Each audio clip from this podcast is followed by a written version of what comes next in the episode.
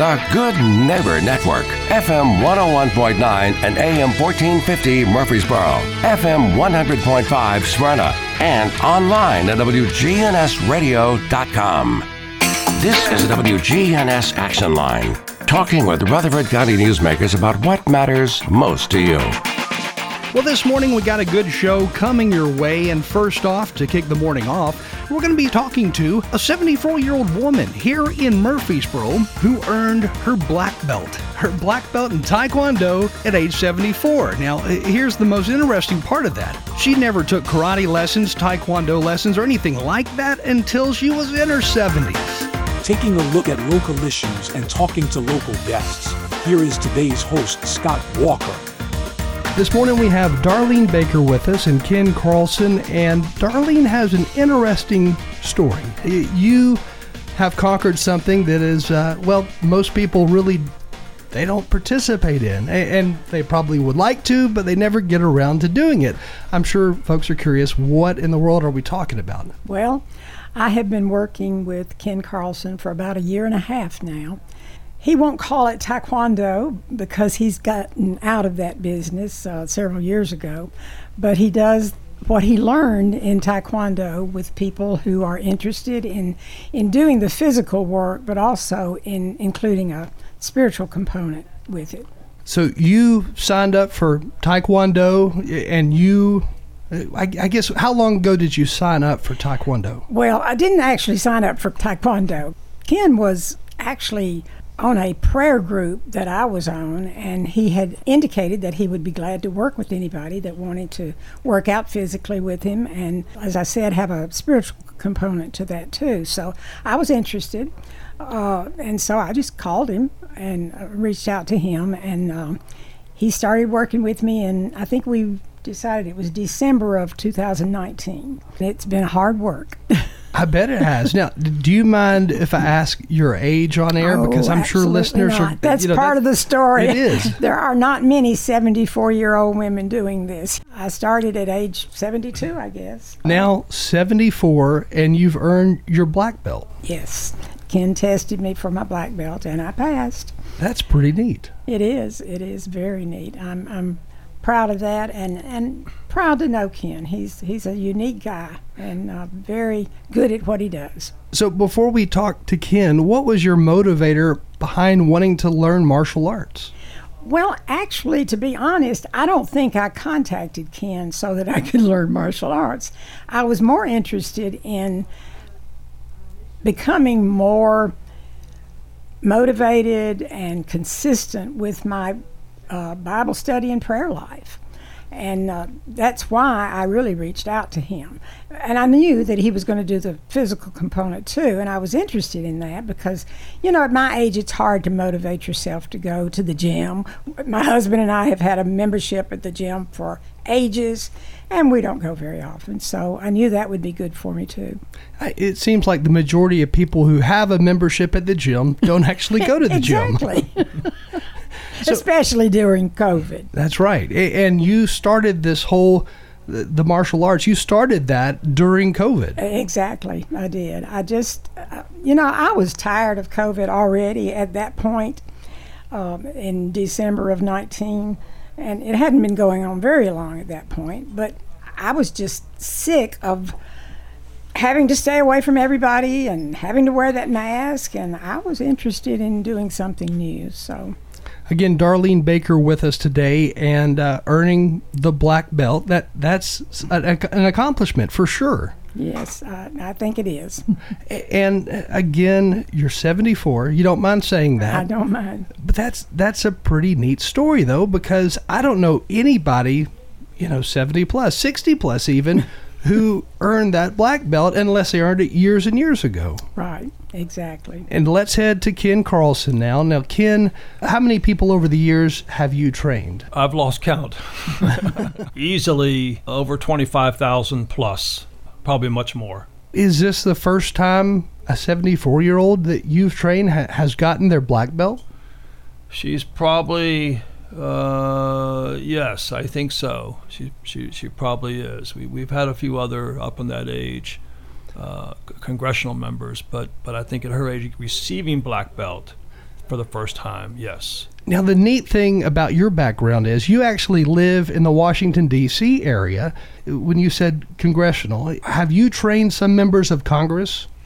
I actually was associated with a gentleman by the name of Jhoon Rhee, who was considered the father of Taekwondo in the Western Hemisphere. And I started under him when I was nine years old. And eventually they actually took me in and he raised me, being an only child from a divorced family. And so he actually started a congressional Taekwondo club there at the Rayburn building at the house gym in 1967, 68, I believe.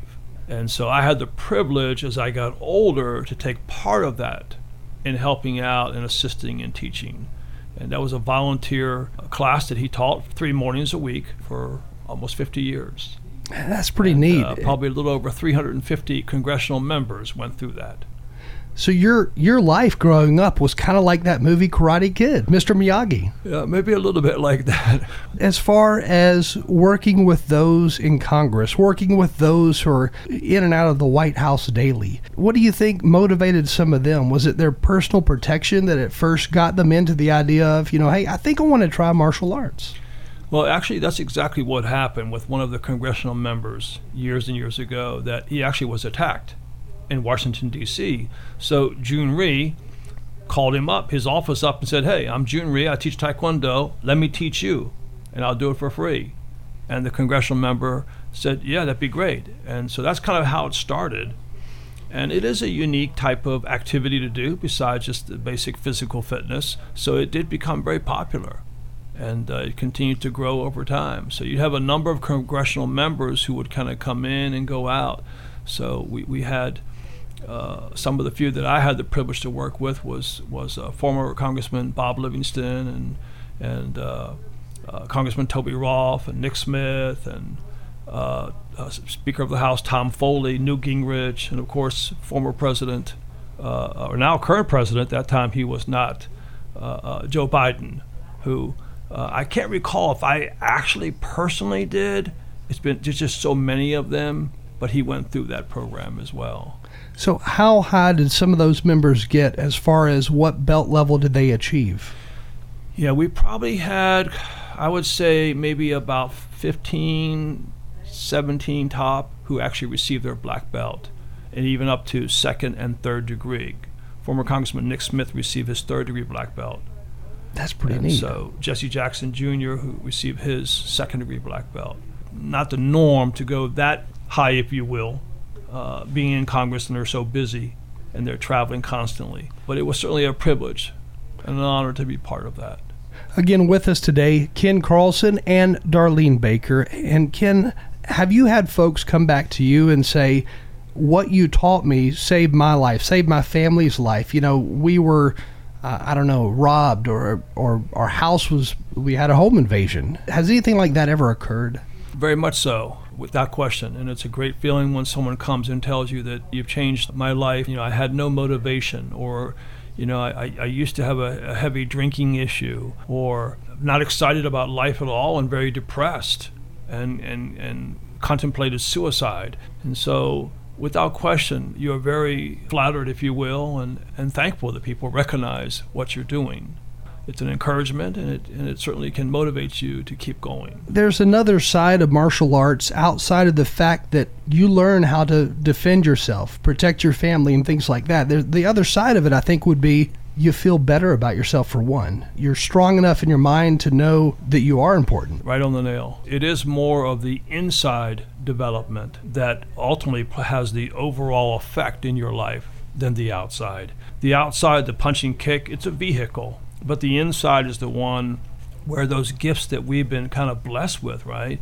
That we can kind of activate those. So, example, when someone's throwing a punch, you need to have some type of ingredients to throw that punch effectively speed, power, accuracy, timing, quickness, and on and on. Those ingredients are the ones that you can actually work on. You can work on the physical, but if you can tap into the inside and work on those ingredients and build on that, then that can spill over into other areas of their life as well. In my case, the physical was just a vehicle. It also gives that self discipline of, you know, you always hear the story, well, somebody picked a fight with me.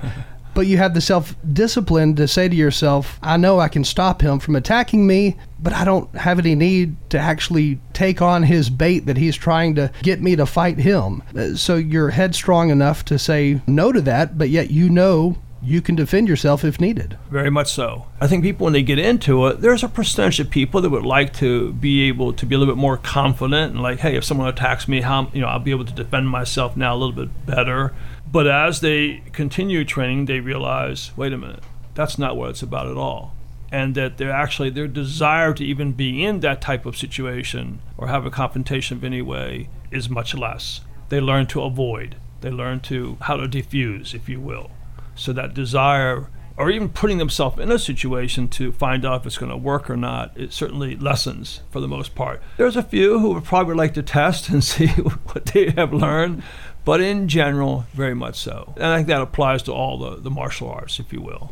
And then that, that self confidence, that really falls over into your daily life as well, though. It falls over into, if you're in politics, you know, the ability to stand before a huge number of people and speak, because that's one of the biggest fears is public speaking. But you have that self confidence, or you develop it, hopefully, through even martial arts. Uh, I was a DF student in school, so uh, I started when I was nine years old. I'm 62 now. So it, it certainly did help my confidence tremendously. And as you said, as far as speaking in front of people, uh, as I got older, I had to do that. I had to go into different uh, schools and do bully prevention uh, seminars and, and travel with Jhoon Rhee and, and speak. Uh, and we do demonstrations in front of large audiences. Uh, Tony Robbins was one of our black belts, and uh, we did a demonstration uh, one time of more than 10,000 people. And so that can be a little intimidating, and, and you have to talk a little bit. But through through this uh, experience or, or this this uh, journey, if you will, many years, certainly it has certainly helped my confidence without question, and and uh, plays a tremendous, tremendous role in, in many people's journey of success, if you will. So Now- yes. Tony Robbins, he's one of those bigger than life motivational speakers, and uh, he- had to have been an interesting person to interact with as far as um, you know doing martial arts with and talking to. He he had to be one of your more fascinating persons, I guess. Very much so, and he was pretty much under the tutelage of Jhoon Rhee for the for the most part. But he's a perfectionist. He likes to get things right, and he wants to get it right the first time. And uh, when he sets his mind to what he's going after, he's going to go after it. And so he was very persistent. Even after his seminars were done at you know one o'clock, two o'clock in the morning, he would still do training for another couple hours. Like Darlene here worked extremely hard. She worked you know seven days a week towards her getting her black belt, and that's just not commonly done, if you will, especially at that age. So, Ken, how did you go about training her when you live in D.C.? Do you live in D.C. year round, first of all?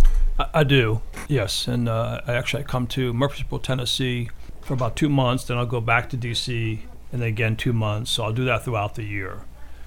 But it started, you know, actually my life completely changed uh, in 2012, where I got out of the martial art industry and took a little break. And I was kind of actually drowning a little bit. I think, you know, emotionally and physically I was exhausted and and this really wasn't fulfilling to me uh, the way it was in the very beginning where I was so passionate about it and my wife of now almost 36 years we have four girls uh, the youngest being 16 Hannah Grace Faith and Hope 16 um, she had prayed for me that you know my husband would, would find some more inner peace and joy and and um, so I, I, I got out 2012 and just kind of uh, we, we we shuffled our life around and uh, I spent uh, some time in uh, prayer and I got kind of heavily into that where I was actually uh, spending five days a week from you know 10 p.m. till 5:30 in the morning doing that for three years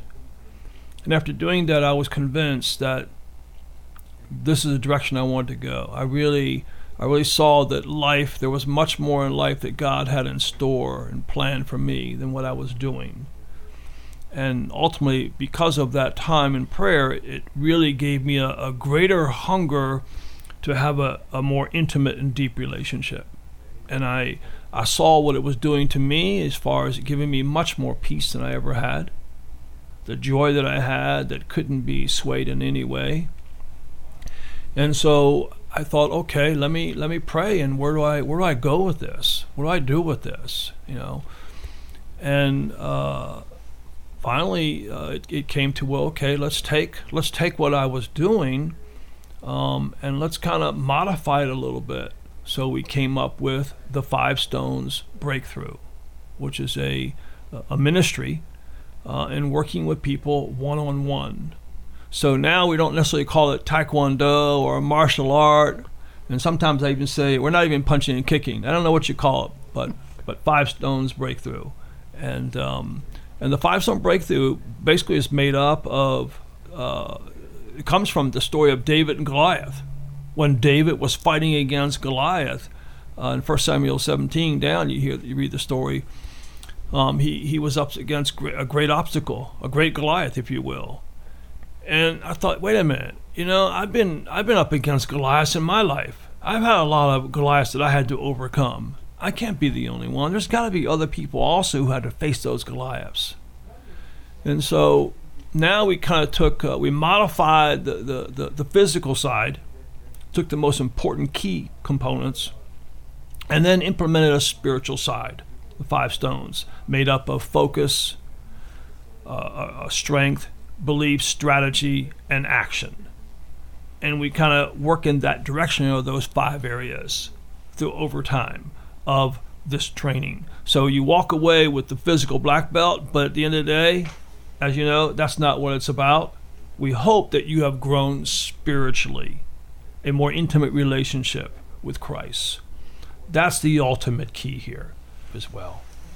Again, with us today, Darlene Baker and Ken Carlson. And once more, Darlene just recently earned her black belt at age 74. Fleet Feet Murfreesboro is locally owned and operated, dedicated to providing superior fit, function, and style for Middle Tennessee runners and all fitness enthusiasts. This is Fleet Feet owner, Krista Dugash. We focus on providing you with the running and walking shoes that fit properly. Come see us at Fleet Feet, next door to Carrabba's.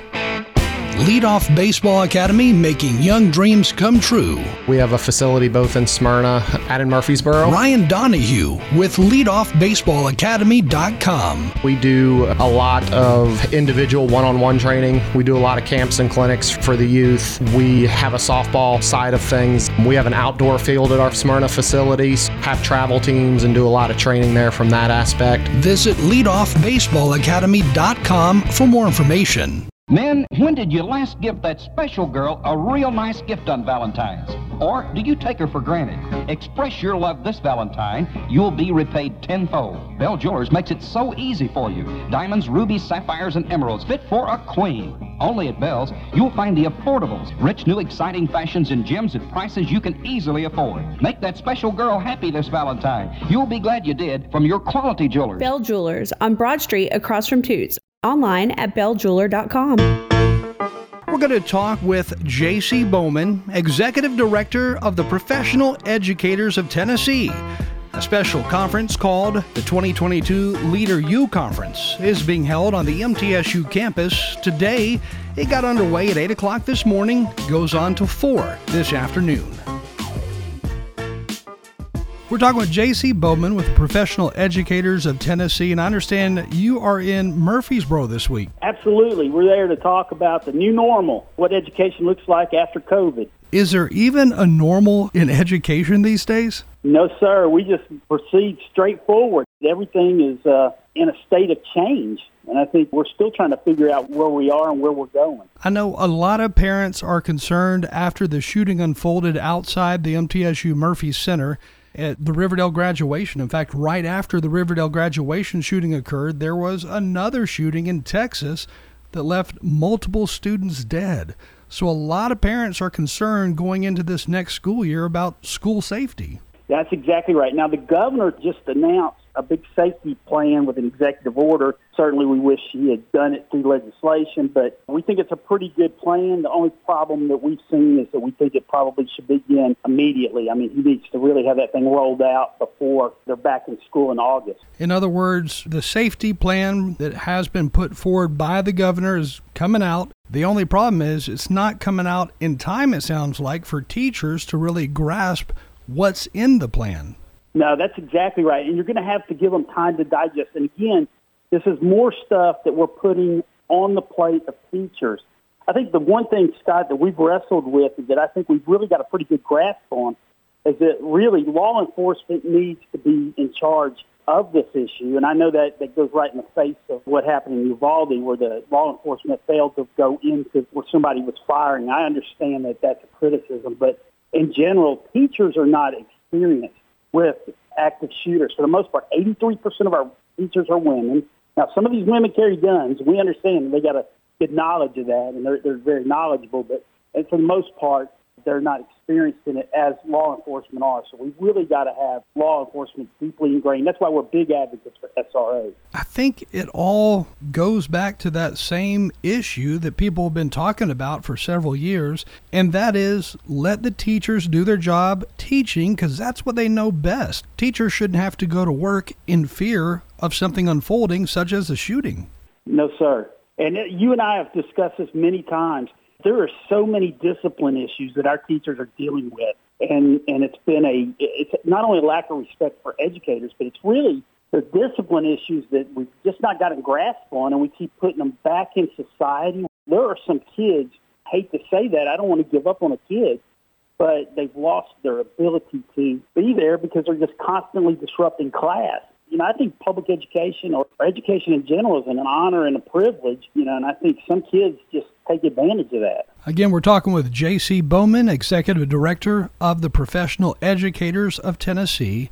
And once more, you're in Murfreesboro this week, and this is for a conference that is being held in Murfreesboro. Tell us more about that, if you would. Leader U is our annual conference that we do every year. This year, is today, the first time we've met in two years and we know that reading is a is a key thing. But we've got a keynote speaker, former teacher of the year from South Carolina. One of the things that she has done, she's now an administrator. She has done away with faculty meetings and has made her obviously very popular with teachers. But what she does is she records things as needed during the week or on the weekend on Sundays, and she will email and text her faculty, whichever their preference are, no more than five minutes of key things that needs to happen at the school rather than staying after school for an hour. But she's just phenomenal in adjusting things. Her key role as a principal is to support her teachers. That's one of the key things that I think that we've lost. Our principals seem to be more focused on central office, paperwork, and other things. And really what we need is somebody there to be behind the scenes, helping our teachers get what they need in the classroom. And that's what she has done very successfully is getting national recognition. Anne Marie Taylor is her name, and she'll be in town for the next two days. We've got some phenomenal keynote speakers. We've got the former Commissioner of Education on Data, Mary Bawala is there. So many key people coming here. We've got Sherry Deadman from the Teaching Channel, you know, turning theories into practice, Laura Lynn Rowland. I mean, we've just got so many folks. John Fanning in Lincoln County, and he talks about speaking to the media. He did his uh, undergrad at MTSU, so he is a phenomenal guy. Natalie Beach is coming in. Tennessee Tech just hired her to teach reading. This year, in particular, we're trying to take best practices and putting in from theory and how do you implement it in the classroom. Again, J.C. Bowman, Executive Director of Professional Educators of Tennessee. And this conference being held in Murfreesboro, this is a big conference where teachers from all over the state and probably some neighboring states are coming in to learn more about school safety, about education, and where we are today in education after COVID. So, this is an important event. Where is all this being held? At MTSU at the Student Center. And if somebody would like to attend, we welcome them to come. They can register online, leaderutn.com and they welcome to there. You can show up at the event. If you're a student, teacher, you can come for free. Scott, we'd love to have you come out because we really support WGNS. We think you guys are doing incredible work, and we thank you for the, the work you do to educate your community. Again, J.C. Bowman, and this event's going to go on until This is just a one day event. We're done by 8 to 4 today on the MTSU campus. Big event. Some of the topics underway that will be discussed include school safety, the state of schools, where we are in education. I mean, all of that stuff. And of course, those who live in Rutherford County know that we are in a state of change right now locally because we're bringing in a brand new Rutherford County Schools director to start off this next school year. And I'm sure a lot of other schools are too it, it is going to be needed, and we think that uh, Mr. Sullivan's going to do a fine job. He's a very data-driven guy. You know, we, we certainly hope that he'll be an improvement in communications. I think Mr. Spurlock's uh, problem was communications. We think that he could have probably communicated better. And I don't mean to, to begrudge him, but that's one of the major areas that in schools we remember we serve the public. It's called public education too often we've forgotten that part of it, and uh, we think Mr. Sullivan will be a little bit better of a communicator. So Rutherford County has a lot to look forward to, hopefully in the positive. The communication of educators talking with those in the district office, I mean, that that's huge. Communication is literally everything, and pretty much all lines of work. But that's basic 101. But you have to remember, educators sometimes, and I think this is one of the things as we've stepped back and looked at, educators are not natural communicators with the public. They're fearful of speaking out. There's so many things that we can't say, you know, because kids get protected. And you and I've also had this conversation. They're protected through various laws. You can't speak out on a kid that may be a constant threat or maybe a potential harm to other kids. You can't speak out on a kid because that kid has rights that, that has to be followed, and teachers can't explain why they do things, and we think that that's somewhat of a problem. But on the other hand, you can speak out on the job, and, and, and they, they've been afraid to speak out for too long. And then it goes back to the district. The district itself ought to be wide open, and instead of limiting the ability to speak at board meetings, you ought to be looking at opportunities and ways to bring more citizens to the table. And it may be a painful experience, but if you've got to open it up every day for a week or for two weeks to let parents come in and really express their views, take those ideas the parents have and as well as educators, and I think you're going to get a better system. When you hide people's freedom of speech and don't listen to the ideas that are out there, it comes back to make it really negative on you in the long run because you you created a dissatisfied parent or taxpayer, and we're in the business of making sure that we're serving the public. Again, J.C. Bowman with Professional Educators of Tennessee. The conference today on the MTSU campus, big event going on all day.